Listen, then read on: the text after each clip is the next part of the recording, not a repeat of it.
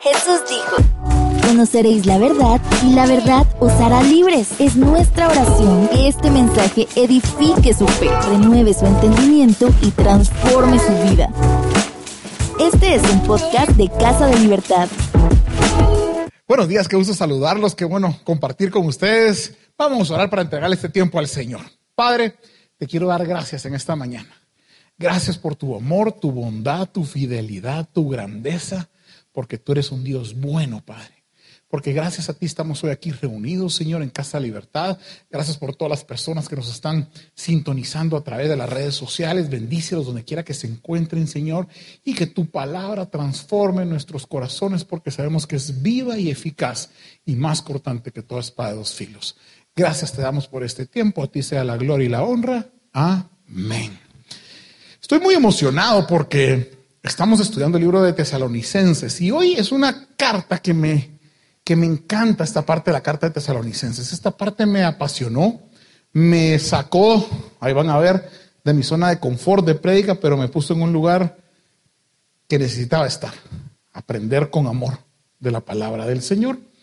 Y fíjense que en, en el tema de liderazgo, cuando nos juntamos a hablar normalmente entre pastores, entre líderes, entre personas, hay una preocupación que siempre surge y es la necesidad o la oportunidad de que la gente sirva, que sirva en los diferentes ministerios.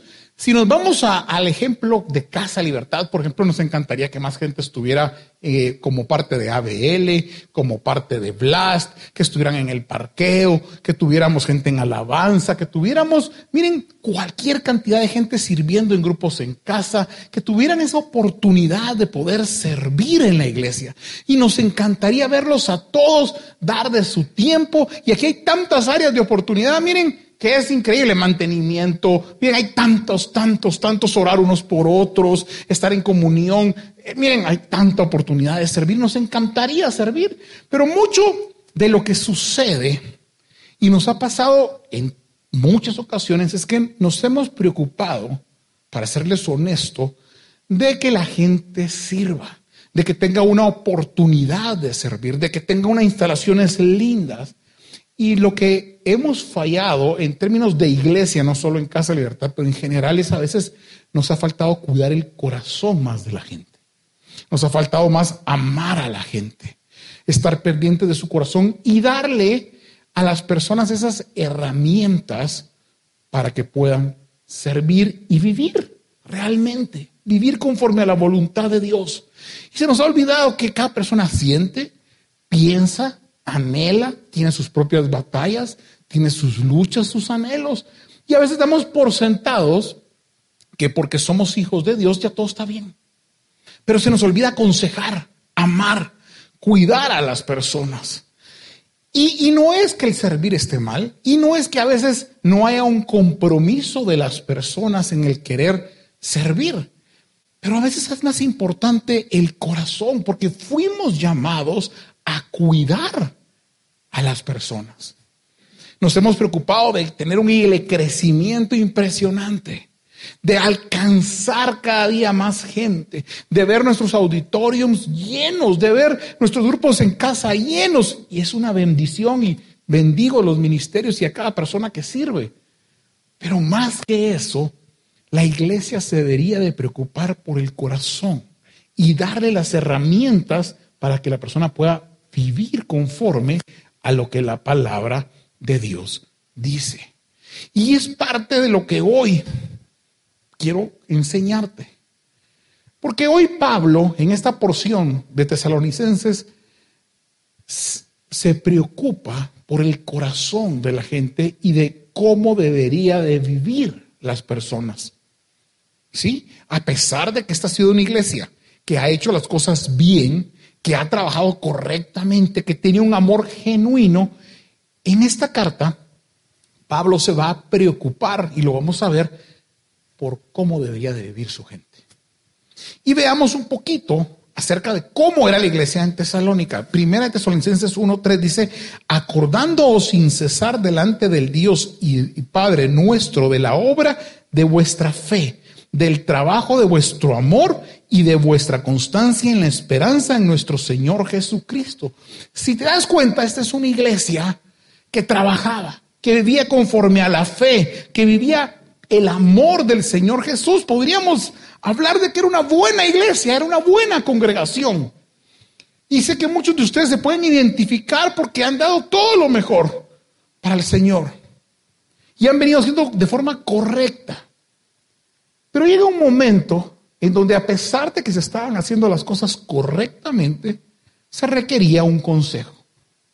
Y, siento que Pablo hoy se pone un tacuche muy importante como de un papá. Quiero ver cuántos son papás aquí. Quiero que levanten su mano. Dígame cuántos de ustedes en algún momento se han sentado a hablar con sus hijos y le han abierto su corazón a sus hijos y los han motivado. Son esas pláticas normalmente que llegan los papás al cuarto de uno, se sientan en la orilla de la cama y le dicen, mi hijo, te quiero hablar. Y no es un regaño, no viene en tono alto, no termina normalmente en una mala conversación, sino que termina en una actitud de un padre de amor aconsejando, exhortando, animando. Y son esas pláticas que cuando uno de hijo las ha recibido, son aquellas que, como diríamos en buen chapín, calan, ¿no? Que sí pegan y pegan duro y lo hacen a uno reflexionar y pensar dónde uno está y hacia dónde va este consejo. Por ejemplo, me voy a poner un, consejo muy típico, es cuando el papá o la mamá se acercan y le dicen, mira mi hijo, yo quiero que te esforces, quiero que seas una persona honrada, honesta, trabajadora, mira con tu mamá de dónde venimos, el esfuerzo que nos ha costado y ha sido trabajo duro. Y es una plática muy genuina. Es una plática con no palabras rebuscadas, es una plática que nace del corazón, que lo lleva a uno a decir, la persona que me la está dando, me la está dando porque me ama, porque soy importante para él. Y es, una plática que a uno lo deja, que el receptor es como, quiero cambiar. Pero tiene un elemento muy clave esa plática, aparte del amor de la persona que se la está dando o la, de donde está naciendo, normalmente nace porque hay un ejemplo y hay una autoridad. Sí, normalmente es tu papá o y tu mamá hicimos esto, vivimos lo otro, pasamos por aquí. Siempre viene porque ya se pasó por ese lugar, porque ya se vivió, porque ya lograron superar esto. Entonces viene con cierta autoridad a decir, te lo digo porque yo ya sé qué va a pasar. ¿Sí? Entonces nunca viene sin esa autoridad. Entonces el elemento es amor y autoridad porque saben de dónde viene. Y esas pláticas, miren, a uno dijo, penetra. No importa que uno esté casado, siempre los papás se pueden acercar a uno y se las dan, no importa. Y uno los va a honrar y esas pláticas transforman vidas. Y creo que Pablo, en este caso, que vamos a ver, el capítulo número 4, vemos a un Pablo siendo un papá espiritual. Con autoridad y amor les va a hablar a sus hijos espirituales y les va a decir, mira, yo ya sé, yo ya pasé por esto y te quiero aconsejar. Y los va a aconsejar en cuatro áreas de su vida. La primera área es pureza sexual. La segunda área es, les dice que tienen que ser honestos o la honestidad. La tercera área que los aconseja es en el amor fraternal. Y la cuarta área es en la tranquilidad o en la paz. Y vamos a ver en este es estudio de estos 12 versículos de 1 Tesalonicenses 4, del 1 al 12, cómo Pablo los aconseja en estas cuatro áreas, como un padre aconseja a sus hijos con autoridad. Y quiero hoy que tú también te sientas identificado, porque tu Padre, el Dios de amor, te va a hablar a través de esto. Y no es esto, insisto, esto no es un regaño, esto no es condenación, esto es una plática con amor. Así que 1 Tesalonicenses 4, del 1 al 2 dice, por lo demás, hermanos, clave, os rogamos y exhortamos en el Señor Jesús que de la manera que aprendiste de nosotros como os conviene conducirnos y agradar a Dios, así abundéis más y más. Porque ya sabéis qué instrucciones os dimos por el Señor Jesús. Vean las palabras claves. Pablo les está diciendo que los va a rogar y a exhortar a través de estos consejos en estas cuatro áreas. No les está regañando, no es una conversación salida de tono, no es una reprensión, sino que los está animando. Como esa plática cuando tus padres te animaron, te exhortaron a algo. Y es aquí donde Pablo demuestra su corazón, pero no solo demuestra su corazón, sino que muestra la solvencia espiritual y moral que tiene para dar el consejo. Porque él mismo dice, lo que aprendiste de nosotros, quiere decir que él lo ha vivido, lo ha actuado y lo ha saboreado. No es alguien que va a contar una historia o un consejo de alguien más, es algo que él tiene la autoridad para darla como cuando ese padre da ese consejo porque ya pasó por ese punto. Y ahí es donde que a pesar de que esta iglesia, como lo dijimos al principio, lo estaba haciendo bien, y vimos el versículo en el 1.3, vemos que hay formas siempre de mejorar. Siempre como hijos del Señor tenemos áreas de oportunidad para crecer espiritualmente. No importando el tiempo que tú tengas en el Señor el conocimiento bíblico, la experiencia con el Señor, siempre hay áreas de oportunidad para mejorar. Y cuando tú has creído que estás en lo mejor de tu vida y que ya no necesitas más, es donde más estancado estás espiritualmente. Porque cada mañana el amor del Señor te debe cautivar al punto de necesitarlo más, de querer honrarlo más. Y eso nos debería de cautivar. El problema de los cristianos es que el tema de la salvación es un tema que ya no nos alegra. Definimos nuestra relación con Dios mediante la respuesta de Dios para nuestra vida en las áreas que clamemos. Y Dios es bueno mientras no me comienza a responder mi oración. Pero se nos olvida que realmente el gozo de la vida no está en la respuesta de Dios a nuestros problemas, el gozo de nuestra vida se debe de encontrar en que Él nos amó primero y nos hizo ser llamados hijos. Te dio ese título, ese regalo de ser llamado hijo y ahí es donde nos debemos de gozar. Así que, basado en esto, veamos los cuatro consejos en las cuatro áreas que Pablo les da a sus hijos espirituales en Tesalónica. El primero, pureza sexual. Primera de Tesalonicenses 4, del 3 al 5 dice, pues la voluntad de Dios es vuestra santificación. Ojo con esa palabra. Que os apartéis de fornicación, que cada uno de vosotros sepa tener su propia esposa en santidad y honor no en pasión de concupiscencia como los gentiles que no conocen a Dios. El primer punto que les dice es, recuérdense que tenemos que vivir en santidad, porque sin esta es imposible agradar a Dios. ¿Y qué es vivir en santidad? Todos los días podemos llegar al trono de la gracia, doblar rodillas y encontrar ese soporte para alejarnos de lo que nos contamina y no con nuestras fuerzas, es con las fuerzas del Señor y poderle pedir al Señor que nos aleje de cualquier situación que nos contamina, si son amistades, si es familia, si es trabajo, yo no sé en qué área es donde tú estás propenso a pecar, pero hay que pedirle al Señor que nos ayude a cerrar esas puertas y que Él nos ayude a caminar en pos de Él conforme a su voluntad y que ese pecado sea quitado de nuestra vida. Pero este pecado viene con algo interesante, le dice, lo primero es que quiero que dejen de fornicar y que tengan a sus esposas en santidad y honor.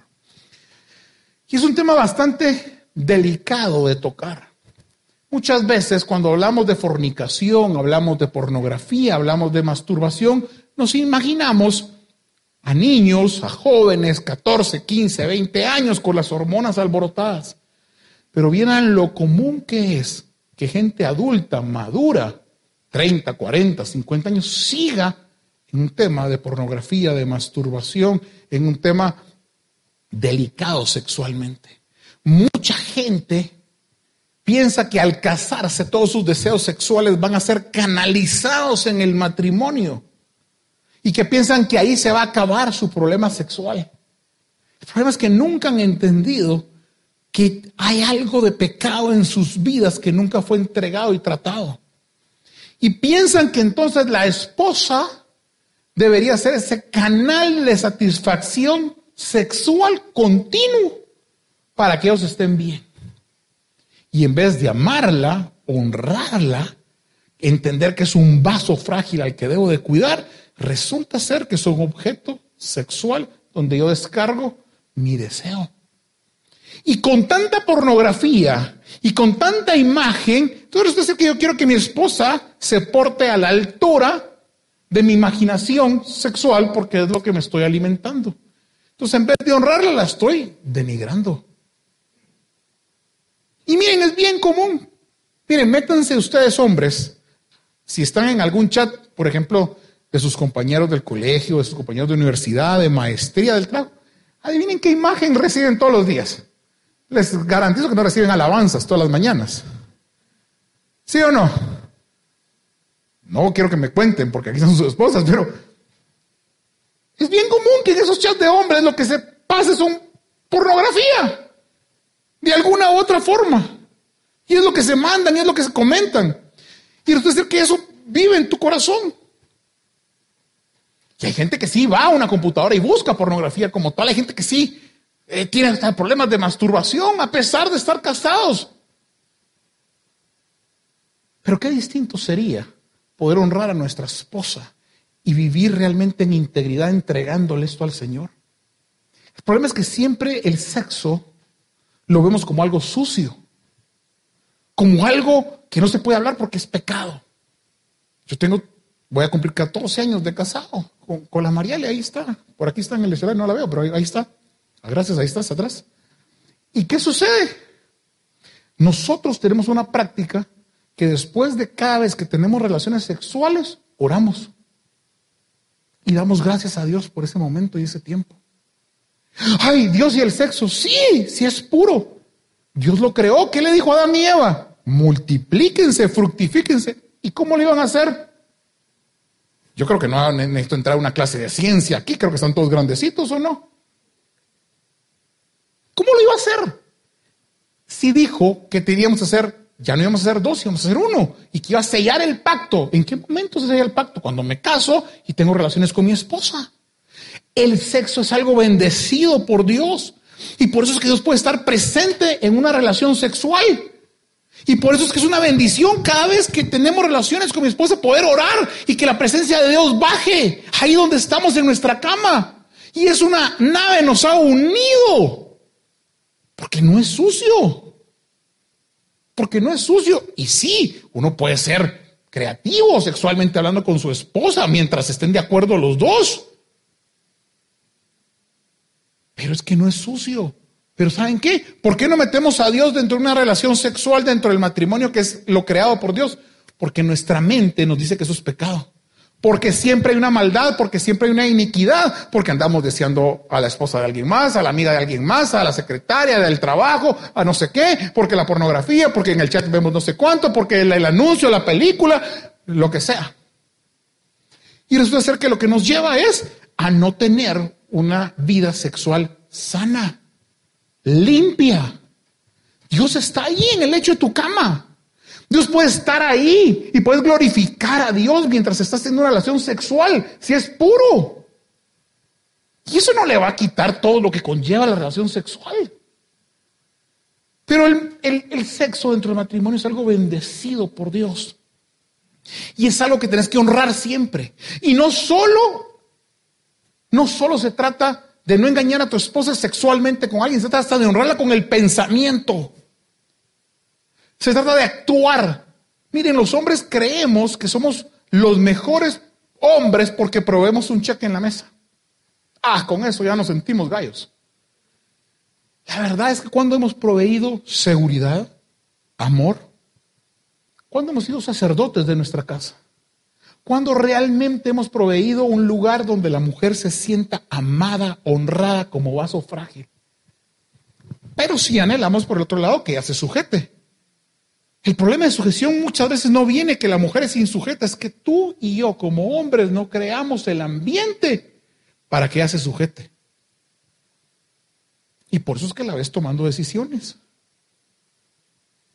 Pero si nosotros comenzamos a honrarla, a amarla, a crearle ese lugar seguro, a, cuidarla, a, recibir el amor del Señor y trasladarlo en santidad dentro del matrimonio, vamos a tener una vida sexual buena, agradable. Y vamos a honrarla. Y el hecho entonces se va a convertir sin mancía. Y ese lugar va a tener la presencia y el olor de Dios. Y ahí vas a comenzar a experimentar lo que realmente el matrimonio debería ser cuando comienzas a amar a alguien sin esperar nada a cambio. Y no solo en un tema sexual, en todo. Mira lo que 1 Pedro 4.3 dice, basta ya el tiempo pasado para haber hecho lo que agrada a los gentiles, andando en lascivias, concupiscencias, embriagueces, orgías, disipación y abominaciones idólatras. Ya no puedes seguir igual. ¿Hasta dónde te va a llevar tu pecado y tu pasado? ¿Hasta dónde? ¿Hasta un adulterio? ¿Hasta un incesto? ¿Sexo fuera del matrimonio? ¿A seguirte masturbando? ¿A seguir viendo pornografía? ¿A seguir engañando a tu esposa con la mente? ¿A no honrarla? ¿A no darle su lugar? Y eso también aplica para las mujeres hacia los hombres. También. Pero sabes algo, nuestra conducta sexual va a reflejar nuestra relación con Dios. Porque depende cómo está mi mente y mi corazón, va a reflejar lo que quiero hacer en la cama y lo que va a reflejar el amor de Cristo. ¿Sí o no? Y te pregunto, ¿cómo estás en tu matrimonio en esa área? ¿Cómo estás realmente en tu matrimonio en esa área? ¿Estás honrando a tu esposa? ¿Estás honrando a tu esposo? si realmente la presencia de Dios podría estar en ese lugar cuando estás teniendo relaciones sexuales y Dios se podía glorificar en ese momento o no? ¿O tu maldad, tu pecado, tu lascivia no dejaría que la presencia de Dios estuviera en ese momento ahí?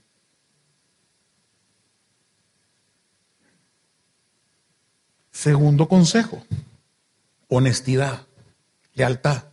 Vamos al versículo 6 y 7. Que ninguno agravie ni engañe en nada a su hermano, porque el Señor es vengador de todo esto, como ya os he dicho y testificado, pues no nos ha llamado Dios a inmundicia, sino que otra vez a santificación. Vuelve a hablar del tema de la santidad.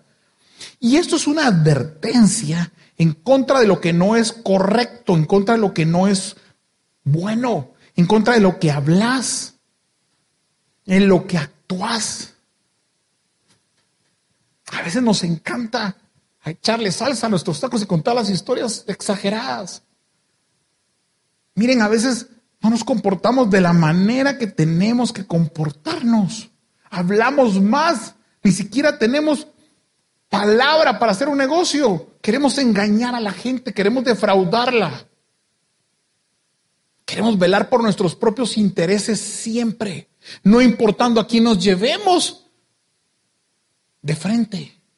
Pero si yo estoy bien, entonces no importa. Antes, los negocios, no importando la grandeza o la envergadura de los negocios, se cerraban con un apretón de manos. ¿Sí o no? ¿Por qué creen que ahora se necesitan contratos tan extensos y con tanta cláusula? Porque ahora, lo, como tu palabra o la palabra de la persona ya no es válida, entonces necesitas dejarlo todo por escrito para que entonces entiendan. Fíjate qué triste. Qué triste. Pero nos encanta más el producto final que el proceso. Anda a cualquiera de las empresas que venden o proveen servicios de telefonía. ¿Y qué es lo único que te interesa? Tener el iPhone 25 que está en el aire ya y que tenga 40 cámaras atrás. O que ahora el nuevo Samsung se doble y hace origami y que se dobla como en 20 pedazos. Es lo único que nos interesa. Lo demás, miren, nadie ha leído un contrato de esos. Ninguno. Nos encanta llegar a tener el teléfono y salir con el telefonote en la mano. No te das ni cuenta de lo que firmas. Y no importa lo que tengas que, que el proceso, lo que pague, no importa. Pero tengo el teléfono. Ya es así somos. Nos encanta el producto final sin importar las consecuencias de llegar al producto final. Y con nuestra boca hemos hecho tanto mal. Miren lo que Santiago dice. Santiago 3, del 2 al 6. Porque todos ofendemos muchas veces. Todos, ¿verdad? Si alguno no ofende en palabra, este es varón. Perfecto. Manos en alto, ¿quiénes han ofendido? Ninguno es perfecto, pecadores. Pero dice que si yo logro controlar mi boca, dice, es capaz también de refrenar todo el cuerpo. Si logro controlar mi boca, logro refrenar todo mi cuerpo. Eso tiene relación completamente con el tema sexual. Podría refrenar mi cuerpo de pecado, de lascivia, de concupiscencia. Si logro refrenar mi boca, podría controlar todo mi cuerpo, pero como ni uno ni otro. Y ese, he aquí nosotros ponemos freno en la boca de los caballos para que no nos obedezcan y dirigimos así todo su cuerpo. Mirad también las naves, aunque tan grandes y vas de impetuosos vientos, son gobernadas con un pequeño timón por donde el que las gobierna quiere. Así también la lengua es un miembro pequeño, pero se jacta de grandes cosas. He aquí cuán gran bosque enciende un pequeño fuego, y la lengua es un fuego en un mundo de maldad. La lengua está puesta entre, nos, entre nuestros miembros y contamina qué? Todo el cuerpo e inflama la rueda de la creación y ella misma es inflamada por el infierno. ¿Te das cuenta de lo que podés producir al decir ciertas palabras? ¿Cuánta maldad, cuánto daño? quieren tener un matrimonio honroso, hablen correctamente, hablen positivamente, hablen en amor de lo que están recibiendo, hablen. Amen a las demás personas. Miren, yo tuve la oportunidad, y se los voy a compartir en este momento, de, de, de conocer gente que con su boca ha lastimado a tantas personas con tal de obtener lo que quieren y decir y poner postura, que lo único que ha hecho es acabar con amistades, con relaciones. Cuando tú quieres poner una postura dentro del matrimonio y quieres ganar el argumento, ¿sabes quién es el que pierde? El matrimonio en sí. Porque heriste y lastimaste un corazón. Porque en vez de hacerlo con amor, lastimaste, heriste una persona con tal de que tu orgullo y tu yo tengan un lugar. Y así como nos comportamos. Y por eso es que Pablo hace énfasis en esto. Y miren el versículo 4.8. Dice, así que el que desecha esto, no desecha a hombre, sino que a Dios, que también nos dio su Espíritu Santo. Los primeros dos consejos, la pureza sexual, la santidad y el tema de nuestra boca, si no los ponemos en práctica, no desechamos a los hombres, es a Dios. Te puedes imaginar lo fuerte de esto. Y Pablo hace un como, te voy a decir algo. Si no haces estos dos consejos que te estoy dando, no me vas a quedar mal a mí. Estás quedando mal a Dios. Palabras de Pablo, que están en la Biblia, no soy yo hablando. ¿Te das cuenta la importancia y la implicación de los temas que estamos tratando? Para que Pablo tome el tiempo y diga, ¿con esto vas a agradar o no a Dios? Con tu boca, con tu santidad, con tu comportamiento sexual. ¿Con eso vas a agradar a Dios? Imagínate hasta dónde llega este punto para que Pablo pare en su exposición de sus cuatro consejos y haga énfasis en esto. Es como para meditar y escucharlo, ¿no? Es cuando tu papá te dice, pero si no lo haces, mi hijo, no te va a ir bien. Y después uno dice, ¿le hubiera hecho caso a mi papá o no? ¿Cuántas veces no, no nos tragamos esas palabras? Le hubiera hecho caso. Esto es un momento eso de que le tengo que hacer caso. Y luego entra el tercer consejo y dice, les voy a hablar ahora del amor fraternal. Vamos al versículo 9. Pero acerca del amor fraternal, no tenéis necesidad que os escriba, porque vosotros mismos habéis aprendido de Dios que os améis unos a los otros. Quiere decir, es una iglesia buena, como lo vimos, es una iglesia que ha amado al prójimo. Y dice el 10, y también lo hacéis así con todos los hermanos que están en toda Macedonia. Pero os rogamos, hermanos, que abundéis en ello más y más. Está diciendo, quiero que amen. Ustedes han sido buenos en amar al prójimo, pero pueden mejorar. No se queden donde están. Siempre hay un lugar para crecer. Siempre hay un lugar, una oportunidad para que puedan recibir de lo que están dando y darlo. ¿De quién están dando? De Dios. Mira lo que 1 Juan 4 del 7 al 8 dice. Amados, amémonos unos a otros, porque el amor es de Dios. Todo aquel que ama es nacido de Dios y conoce a Dios. El que no ama no ha conocido a Dios porque Dios es amor. Si no puedes amar a tu prójimo, perdón, no conoces a Dios. Miren, hoy esta semana tuve la oportunidad de hablar con una persona que durante cuatro o cinco años no le ha hablado a su hermano biológico. Y la razón es porque cuando su madre estaba pasando un momento de enfermedad eh, difícil en sus últimos momentos, no se pudieron poner de acuerdo en cómo cuidarla y tenían diferentes opiniones y se pelearon. Y de eso no se han hablado. Cuatro o cinco años de no hablarse con su hermano. ¿Por qué? Por un orgullo. Porque vale más el orgullo y lo que me dijo, lo que yo le dije, o sentar un punto en ese momento, que recibir el amor. Nos encanta como hijos de Dios ser perdonados. Nos encanta todos los días recibir la misericordia de Dios, pero muchas veces no darla. A veces ni siquiera estamos preparados para pedir perdón, ni a veces estamos preparados para aceptar el perdón.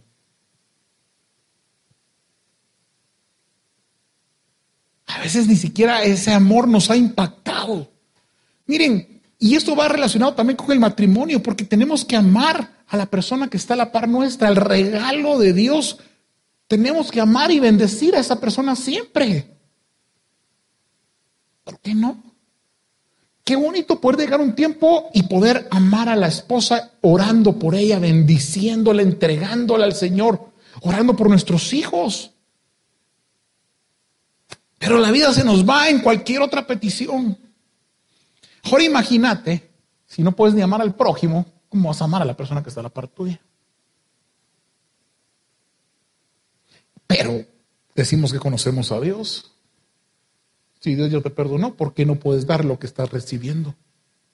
¿Qué es lo que te impide? ¿Qué es lo que marca la diferencia? Que tú sí puedes recibir, pero no puedes dar. Miren, yo sé que hay personas complicadas en la vida. Yo le llamo, hay personas ronchas. ¿Las ronchas para qué sirven? Solo pican y molestan. No tienen otra razón. ¿Verdad? A veces el doctor me da una explicación más lógica, pero para mí es para sirve la roncha. Pica y molesta. Yo conozco gente que así son, son ronchas. Pican y molestan. Pero a esas personas las tengo que amar. Porque yo de plano también he sido una roncha para Dios. Pero así me amó. Así me amó porque lo he dejado de honrar, le he fallado, he pecado, he hecho un montón de cosas y probablemente he sido hasta una molestia en algunos casos. Pero así me siguió amando. ¿Por qué yo no voy a amar a esas personas? Lo que pasa es que en las relaciones interpersonales estamos acostumbrados que si me dan, doy. Y si no me dan, no doy. Somos bien egoístas. Y el problema es que esto no solo lo llevamos a nuestras relaciones interpersonales, sino que en el matrimonio. Si ella no hace, yo tampoco. Si ella no sé qué, tampoco yo corro la mía extra. ¿Te das cuenta cómo cada punto va relacionado? El uno con el otro. El amor, si no hay amor, no hay nada. ¿Cómo vas a poder amar a tu pareja si no está el amor de Dios? ¿Cómo no vas a poder ser honesto si a veces ni siquiera tener la transparencia y querés jugar siempre por debajo y engañar? Y no solo en un negocio, no solo en tu profesión, hasta en el matrimonio. ¿Cuándo fue la última vez que hablaste honestamente con la persona que está a la par tuya? Y le abriste tu corazón en cualquier sentido. Pero hasta nos cuesta ser honestos con nuestra pareja. Nos cuesta decirle la verdad de lo que pensamos, sentimos. Por supuesto, en amor. Pero nos cuesta. A veces ni siquiera tenemos ese tiempo para hablar. No ponemos en práctica ese amor de misericordia. Miren, estoy dando un curso eh, prematrimonial. Nunca había dado uno, le soy honesto, y estamos dándolo con la Mariale. Y llegamos al punto de enseñarle a esta pareja finanzas. Y hablaba de la buena mayordomía. Ay, dije, en eso vamos a sacar 100. Llevo mi cuadernito al día, hago mis pagos, no tengo deudas, eh, todo lo llevo en orden, no sé qué, trato de administrar correctamente, que ahí estoy nítido. Eso es el que el cuadernito empieza hablando de que para ser un buen mayordomo no tengo que tener mi confianza en el dinero, sino que en Dios. ¡Bom! Cheque, para abajo, vamos. Y que uno debería ser dadivoso y compartir con los demás. ¡Bom! Otra X para abajo. Y que uno debería tener solo confiar en el Señor, entender que uno administra lo que Dios le da. ¡Pum! Cheque para abajo. Dije, voy a cerrar el libro. En la próxima me pega. ¿Saben por qué? Porque a veces nuestra confianza y nuestra mirada están todo lo contrario, menos en Dios. Y a veces creemos que estamos haciendo correctamente las cosas. Ay, porque llevo un bonito Excel de todos mis pagos y mis gastos, soy un buen administrador. Resulta ser que no. Estoy alejado totalmente de la verdad. Con un corazón donde mi confianza está en tener o no tener. Qué duro, ¿no? Y así es a veces nuestra relación. Alejados totalmente de la verdad, viviendo verdades que nosotros creemos que deberían de regir en nuestra vida, totalmente alejadas de lo que Dios quiere. ¿Cómo? Si me dan, doy, si no, no doy. Pero aquí el amor es incondicional, donde Él lo dio todo sin esperar nada a cambio. Donde en el matrimonio tengo que amar, donde tengo que hablar, ser transparente, donde a la hora de hacer un negocio, a la hora de cualquier cosa, tengo que ser la persona que soy honesta y cumplir el compromiso y estrecharme la mano y no tener que firmar un contrato de 100 hojas. Aunque me dejen sin chance como abogado, pero ahí les encargo. Y luego le dice el cuarto consejo, que por la hora voy avanzando. Dice, tranquilidad. Y dice el 11 y 12, y, y que procuréis tener tranquilidad y ocuparnos en vuestros negocios y trabajar con vuestras manos de la manera que os he mandado, a fin de que os conduzcáis honradamente para con los de afuera y no tengáis necesidad de nada. Miren, hoy por hoy la vida nos enseña que si estoy estresado, que si estoy cargado, que si trabajo 100 horas al día, que si parezco araña de corpus, soy una persona exitosa. Pero si soy relajado, tranquilo, ah, no, este, este no sirve. ¿Sí o no? Pero resulta ser que hemos malentendido los principios porque tener la paz de Dios no quiere decir ausencia de problemas. Quiere decir que estoy confiando en que en lo que estoy metido Dios tiene el control y me va a enseñar algo. Y voy a aprender algo de esta situación. Por eso es que puedo tener paz. Y entiendo que estoy confiando que Dios va a dar una solución en su forma y en su tiempo. Por eso es que la fe dice que voy a esperar, que tengo la certeza de que algo que no está pasando va a suceder en la forma y en el tiempo de Dios. Por eso es que siempre debo de creer. Y cuando creo, sé que estoy en el lugar correcto. Y por eso es que me salgo del esquema del mundo y no parezco araña de corpus, porque aunque tenga mil cosas, estoy confiando en Dios y que en el proceso en que estoy, Dios me está amando, tratando con algo en mí. Y voy a obtener un resultado de amor en el Señor, sea cual sea lo que Dios haga. Y luego me dice aquí, y me puedo ocupar de mis negocios y trabajar con mis manos. Si esto hubiera sido escrito por Chapines, les hubiera dicho, mucha, no sean chutes, encárguense de lo suyo. Pero nos encanta meternos donde no nos llamaron. Ah, no, es que ya viste el matrimonio de aquellos. ¿Cómo están? ¿Viste cómo la trata? ¿O cómo lo trata? ¿Y el tuyo cómo está? Ah, no, es que mira cómo hace negocios aquel. Es que mira no sé cuánto. ¿Y vos cómo estás en tus negocios? ¿Cómo estás en tu vida? Nos encanta señalar, juzgar o meternos en lo que no nos llaman. Trabajemos en lo nuestro, dediquémonos a lo nuestro. Y por eso es que la Biblia dice, si alguien no trabaja, que no coma. Así de fácil. Pero si trabajas en, en el Señor y te ocupas de tus cosas, ¿qué va a pasar? Dice, Dios va a tener cuidado de todas tus necesidades, es lo que dice. Pero como ahí andamos de chute gente, como ahí andamos haciendo medio las cosas, pero tenemos que trabajar honradamente.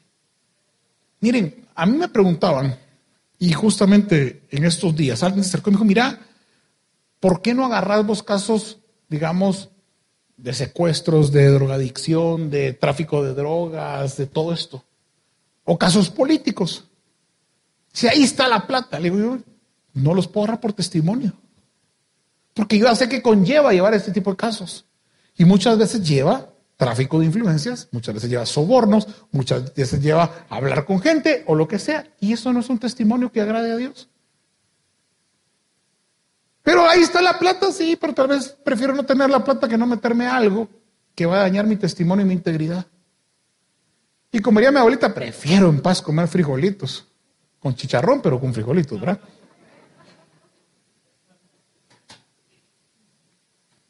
Pero es la verdad, a veces hay que tomar decisiones en la vida, donde hay que trabajar honradamente, donde hay que saber qué decisiones uno va a tomar para dar un buen testimonio. Porque la vida no se trata de cuánto tengo, es de lo que Dios ya ha hecho.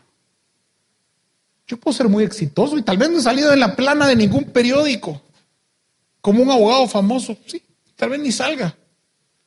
Pero ¿saben qué? Ahí en esa oficina está Dios. Y eso es lo que me interesa. Y quiero que en mi casa esté Dios y quiero ser una persona íntegra a pesar de que me cuesta. Ser una persona íntegra, me cuesta ser un buen esposo, me cuesta ser un buen papá, pero quiero que ahí esté Dios en mi hogar.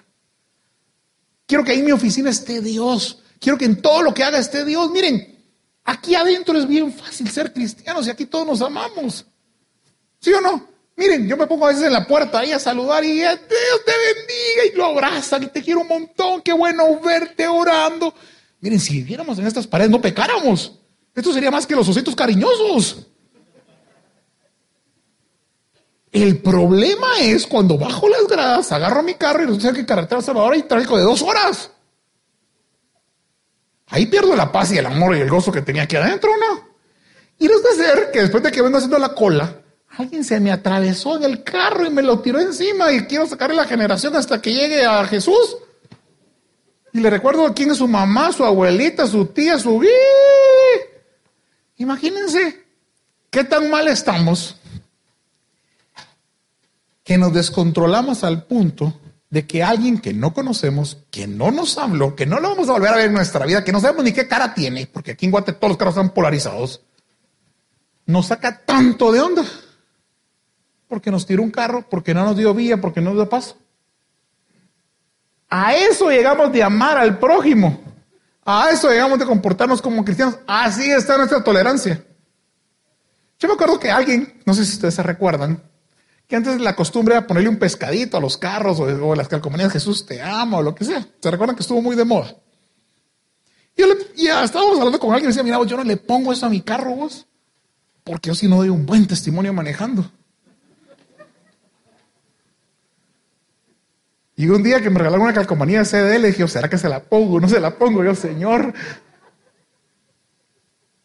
Y no supe si era por no manchar el carro, por no dar un buen testimonio, pero, pero imagínense a dónde perdemos los estribos y cómo perdemos el amar al prójimo y cómo nuestra boca sale en un montón de cosas con alguien que nunca hemos tenido una relación por una pequeña actitud. Ahora imagínate cómo nos comportamos con alguien que compartimos todo el día todo el trabajo, nuestros sueños, nuestras ilusiones. ¿Y por qué nunca tenemos paz? ¿Será porque el Señor no está ahí con nosotros? ¿Será porque no hemos logrado entender y discernir que el Señor está en control de nuestra vida y Él nos ama? Y el proceso que estás pasando tiene un propósito único y especial donde el Señor está enseñando, moldeándote y haciéndote vivir en santidad. ¿Dónde está el Señor en nosotros? Filipenses 4, del 6 al 8, dice, por nada estéis afanosos, sino sean conocidas vuestras peticiones delante de Dios. Ojo, ¿cómo debemos llorar? Con todo ruego y acción de... Señor, te doy gracias, Señor, por este problema. Suena difícil, pero ¿saben qué? En el momento que puedo decir gracias es porque estoy confiando que Él está en control. En el momento que aunque esté pasando el Niágara en bicicleta y se me pinchó la llanta medio Niágara y por levantarme y decirle gracias, es porque sé que Dios es un Dios soberano y mi vida está escondida ahí. Y entonces cuando logro orar con ruego y con acción de gracias, dice, la paz de Dios sobrepasa todo entendimiento, guardará nuestro corazón y nuestro pensamiento en Cristo Jesús. En el momento que comienzo a dar gracias, en el momento que clamo, Dios toma control. Y Dios se glorifica. Y ahí viene esa paz. Por eso es que no ando como araña corpus. Y por eso es que puedo tener tranquilidad. Porque el Señor es el quien me la da. Es el Señor quien me cubre. Y luego termina diciendo esto. Por lo demás, hermanos, en todo lo verdadero, en lo honesto, en lo justo, lo puro, lo amable, en lo de buen nombre si hay virtud alguna, si algo es digno de alabanza en esto, pensad. Yo no puedo pensar en cómo engañar a alguien. Yo no puedo pensar como cristiano como que una palabra hiera la boca. Cómo vengarme porque tengo falta de perdón. Cómo lastimar a mi esposa, a mis hijos. Cómo no comportarme como un verdadero hijo de Dios. Pablo desnuda su corazón y le habla a sus hijos. Cuatro consejos sencillos de cómo vivir. A pesar de que era una iglesia que lo estaba haciendo bien, que había amor en ellos, había misericordia en ellos. Pero en el cristianismo siempre hay una oportunidad para crecer, para ser la persona que Dios quiere que sea, no la que tú quieres ser. En Cristo Jesús siempre hay un lugar para doblar rodillas y encontrar oportuno socorro.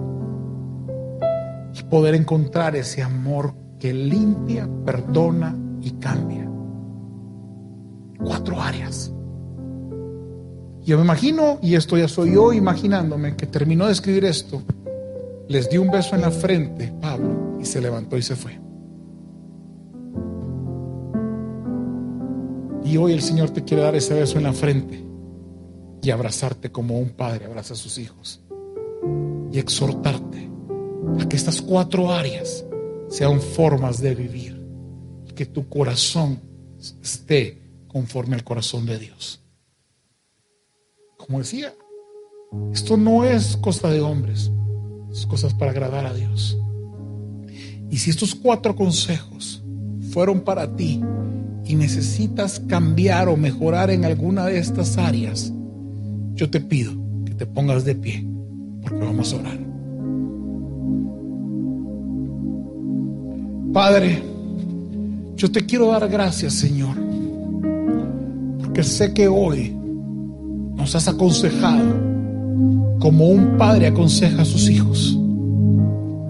Nos has exhortado, Señor, a vivir en santidad Padre, a vivir dentro de una pureza sexual, Señor. Nos has hablado acerca de nuestras palabras, del amor fraternal, de vivir en paz.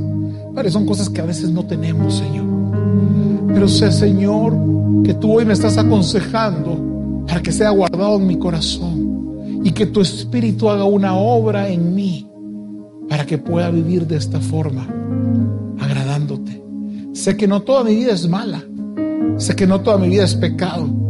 Pero sé que necesito mejorar, Señor. Sé que necesito amar al prójimo como tú me has amado. Sé que tengo que pedir perdón porque he lastimado.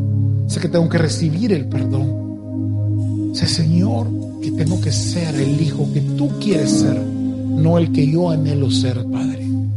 Y esto hoy lo quiero orar, Señor Y quiero que este consejo, esta exhortación que tú me has dado sea atesorada en mi corazón, sea guardada para que la pueda poner en práctica, Señor, siempre. Te amo, Señor, y gracias por aconsejarme y amarme de esta manera. Este es un podcast de Casa de Libertad.